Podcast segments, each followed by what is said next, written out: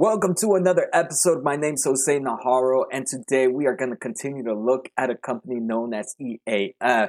Like always, I have my buddies Bull Solo and Darth Fair ready to keep track to see how the company is going. So let's get started.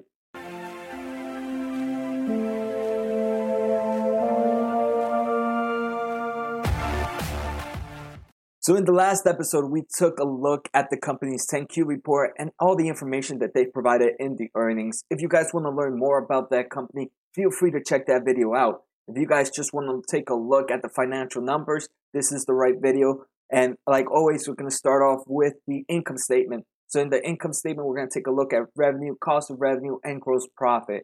Here we can see the revenue for this company has been pretty much flatlined for the past five, six quarters. There was a jump up in quarter four of, of last year, but ever much, it, this company is pretty flat when we take a look at revenue. Um, we do see there is pretty much a small growth going on, but it's not much, as we see this company has most likely hit some form of near capacity on, on its products. And that's why we can see that, that revenue is only increasing dr- um, drastically. Cost of revenue has also did take a nice leap up, and it does seem to flatline. So what does a company need to do to do better if they hit a revenue capacity, or if they hit capacity of some sort? They have to reduce the cost of revenue as a whole. And this is one thing that they do talk about in their earnings call, that they want to reduce the cost of revenue, and that's something they're developing in the future. So that's definitely good news for the company. Here we can see the gross profit for this company. Like revenue, it is pretty much flat. There's no real ups and downs going on here outside of some noise. But for the company to have a positive gross profit, the first point I'm going to have to do is give to Bull Solo. The next thing I want to take a look at is operating income, earnings before income taxes, and net income. So here the first thing I see is that they're all positive, and that's great news. But what I'm really looking at is to make sure that all of these incomes kind of follow the same results. If they do follow the same results, then there's nothing to take a look at. And here we can see they all look pretty much the same when we take a look at one by one by one. So that means there's no funny business going on. If there was some funny business happening somewhere, I would be able to see it in one of these in one of these charts. So for that, I'm going to give another point to Bull Solo here. Next, we're going to take a look at my favorite um, document, and that's the balance sheet. In the balance sheet, I love to see a company with a very strong portfolio. I feel like this is where you can really see if a company is doing pretty well. Right here, right, we can see off the bat, this company's total assets is, is much lower than its total liabilities. And that's where we get that shareholder equity. The shareholder equity is the difference between the two. And we can see shareholder equity is definitely on the negative side, negative seven hundred nine million dollars of shareholder equity. That means that this company has about seven hundred million dollars more liabilities than the company has assets. For it to have a negative shareholder equity, I'm definitely going to have to give a point to Darth Fair on this one. As we keep going down, we're going to take a look at the asset distribution and the liability distribution. Let's start off with the liability distribution real quick, and we can see a huge, a huge portion of this company's liability is all non-current debt. So that's debt that does not need to be paid off within the um, that, that has more than twelve months to be paid off. Um, and we can see this company has about two point zero two billion dollars of, sorry, one point nine nine billion dollars of non-current debt. And one thing we can see is there is a decrease in this non-current debt. This company is paying off this debt over time. So that's definitely a good news. One thing I definitely would not want to see, and if you're investing into this in this company, one thing I would always keep in mind is make sure this company does not increase its debt anymore. I would not want to see a debt bigger than this. Right now, it, the company seems to be doing fine. Let's take a look at the cash flow in a bit to see if this com- how this company is doing. But it seems like it's able to maintain this heavy debt, and it's able to to control it, right? Debt at this, debt is not always a bad thing, right? You need debt to finance stuff, to buy new stuff. As long as you can control the payments on this debt, that's that's that's completely fine. Um, so it's just something that uh, as an investor you need to keep an eye on. So that's one thing we'll see in the free cash flow and the uh, and the cash flow statement sheets.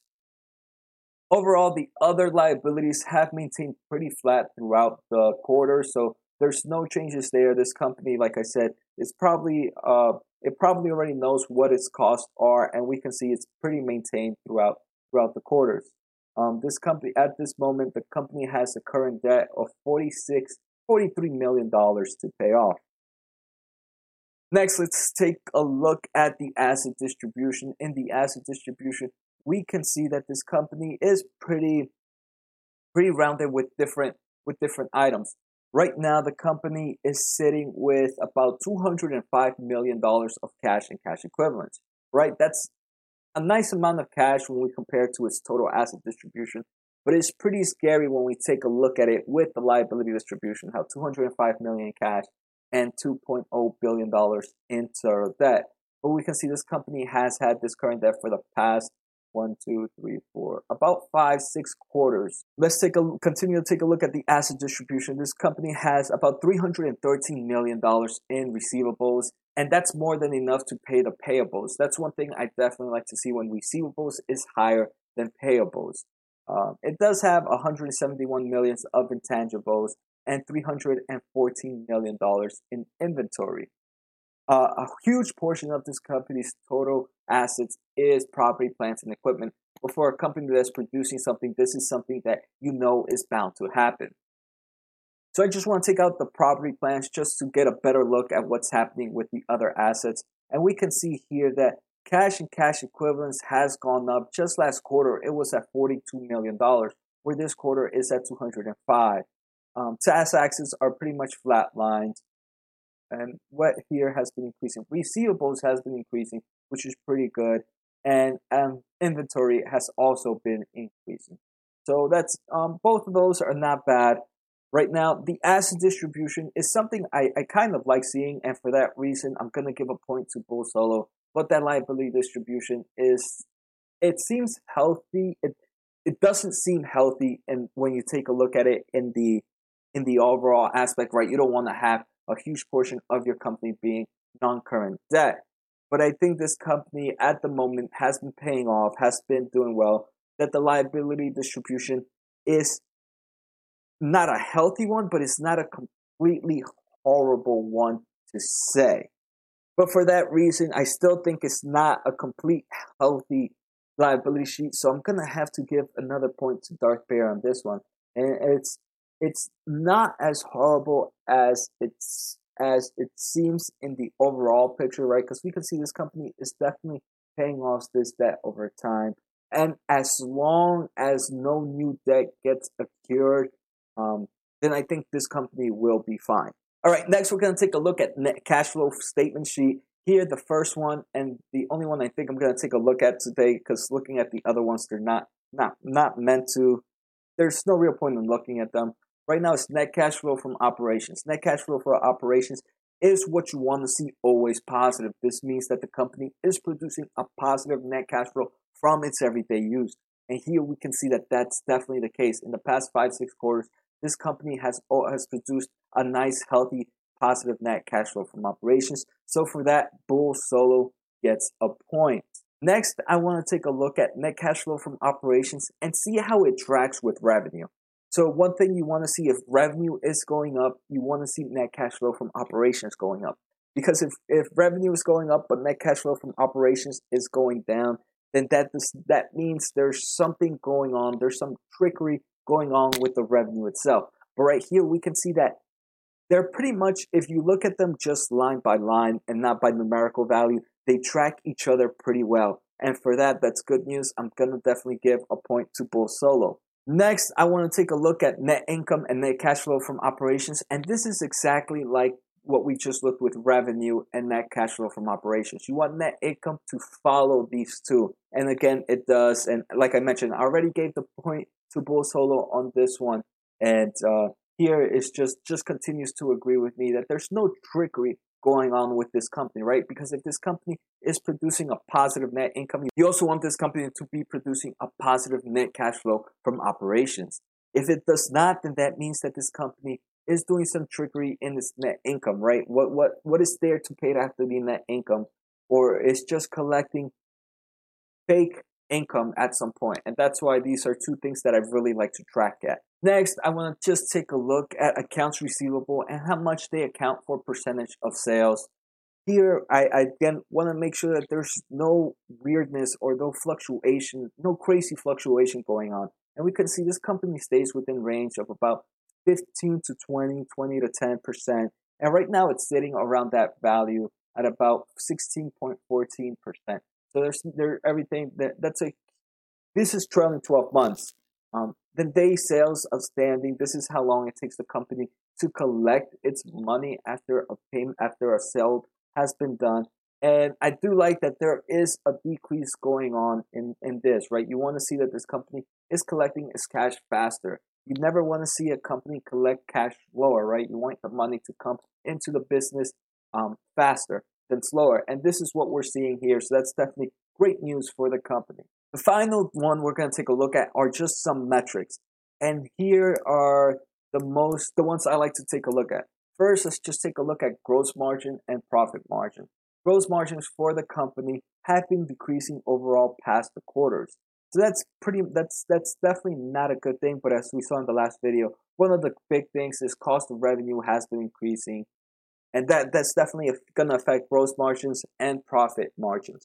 And we can see, even though the decrease is little by little, this company needs to start reducing its cost of revenue and build, bring up this gross margin and profit margins. Just because we see a dramatic, not, not a dramatic increase, and that both values are positive, I'm not going to give a point to neither Bull Solo or Darth Fair, right? Darth Fair, there's definitely, Darth Fair has the, has right now the point that they're, it is decreasing little by little, but Bull Solo still has the point that it's, it's not that much decrease. So for that reason, neither of these guys get a point here. Profit margins, right? We see the same thing, right? It, it seems to be peaked at forty-nine percent, and it has been going down forty-four, forty-three, forty-one, forty percent, but it's still above forty percent, which is still a good value. So, right, both Darth Fair and Bull Solo would get a point here, but I'm not going to give one to either because we have that positive profit margins. But Darth Fair is also seeing that negative decrease. But that decrease is smaller, and we see that this company does have a higher cost of revenue that is has been talking about and is trying to achieve future plans to increase this. Current ratio, this company has a very nice current ratio. So this is current assets divided by current liabilities. Here in normal, you just want to see about a one. Uh, anything higher than one is good. This company has a three point three eight current uh, current to um to current asset to current liability ratio, and that means this company has about over three times more assets to pay off its current liabilities. So for that reason, Bull Solo definitely gets a point. Unfortunately, Darth Fair is going to take the point in this debt to equity ratio. This company is has a negative debt to equity ratio, and that can only mean one thing: the equity is negative because you can't have negative debt. Well, you probably could, right? If a company is paying you. Um, but right now, we know the case that this company has a negative shareholder equity, and it has such a high um, debt ratio. It has such a high debt ratio right now. And for that, Darth Fair gets a point. Price to earnings ratio. This company has a very low P/E ratio of four point oh four. Um, if we took a look, at, if we took, if we took a look at the last episode, we saw that right now it's probably sitting at about four point five ratio based on what earnings per share we're taking a look at is twenty nineteen, twenty twenty. But this company, right, it does seem to be a company that has capped off in revenue. The only thing it can really do is, it, it is increasing revenue little by little, but the only thing it can truly do is reduce its cost of revenue. And for that reason, we can see investors know this, and for that reason, it has a four point a, a low a low price to earnings ratio. Does that mean? I mean, what does a price to earnings ratio mean? It means to this is what it means. It means if it takes this company four years right now for it to make enough earnings to to value at the company's current stock price. So I think four years is a pretty low time. Um, and let's take a look at the. at the PowerPoint presentation where we actually looked at it. Oh, we were actually right on it. This company, right, has a forward P E ratio of four point five three with the current stock price based on the earnings per share estimate of two dollars eighty-nine. To be honest, I mean, I think if for a for a company, again, this is where investors, an investor has to feel comfortable um, how much they're willing to put in for how much amount of time. And this um, valuing a company, I think, is pretty subjective on how much a person is willing to wait. Based on this company, right, a company that has pretty flatlined revenue, but a company that's doing pretty hefty shareholder return with buyback programs, and it also has a huge amount of, it pays back dividends. It also has seventy percent of its total capacity already already accounted for, sold for for the next five years. It has an increase in revenue in revenue, and it has an increase of earnings per share. Then a five is definitely easy, uh, easy understandable of forward P E ratio. I personally think seven years is still pretty easy for that. And for that reason, I personally would, would be okay paying a, even up to a seven forward P E ratio. So two eighty-nine um, times seven would give me a price of what? Put up. two eighty-nine times the price of seven. That's a twenty dollars stock right now sitting at twelve dollars. That's almost a one hundred percent increase. So the company is definitely, in my opinion, pretty cheap. The only thing that you definitely have to make sure is, I I definitely I would I wouldn't mind buying E A F, but the moment this company takes on a whole new debt is a time when I would I would second guess myself. I would I would leave the, the, the company, right? I would definitely leave the company. If this company was to take another huge debt, I'm not saying maybe a hundred million dollar debt wouldn't be much, but if it takes another like one billion, even five hundred million dollar debt, this is a company I would exit out, because to me it, it is not, and it is not mean to, it's not able to be able to maintain that. And if it's continuing to take out debt, then this company is doing something wrong.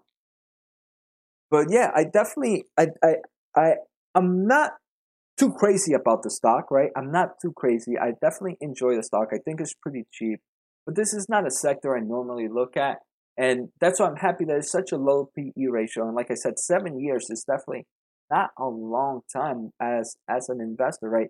Think about all the uh, all the dividends you will be making at that time, so that that P E rate, you'll be making your money back in in in less time than that.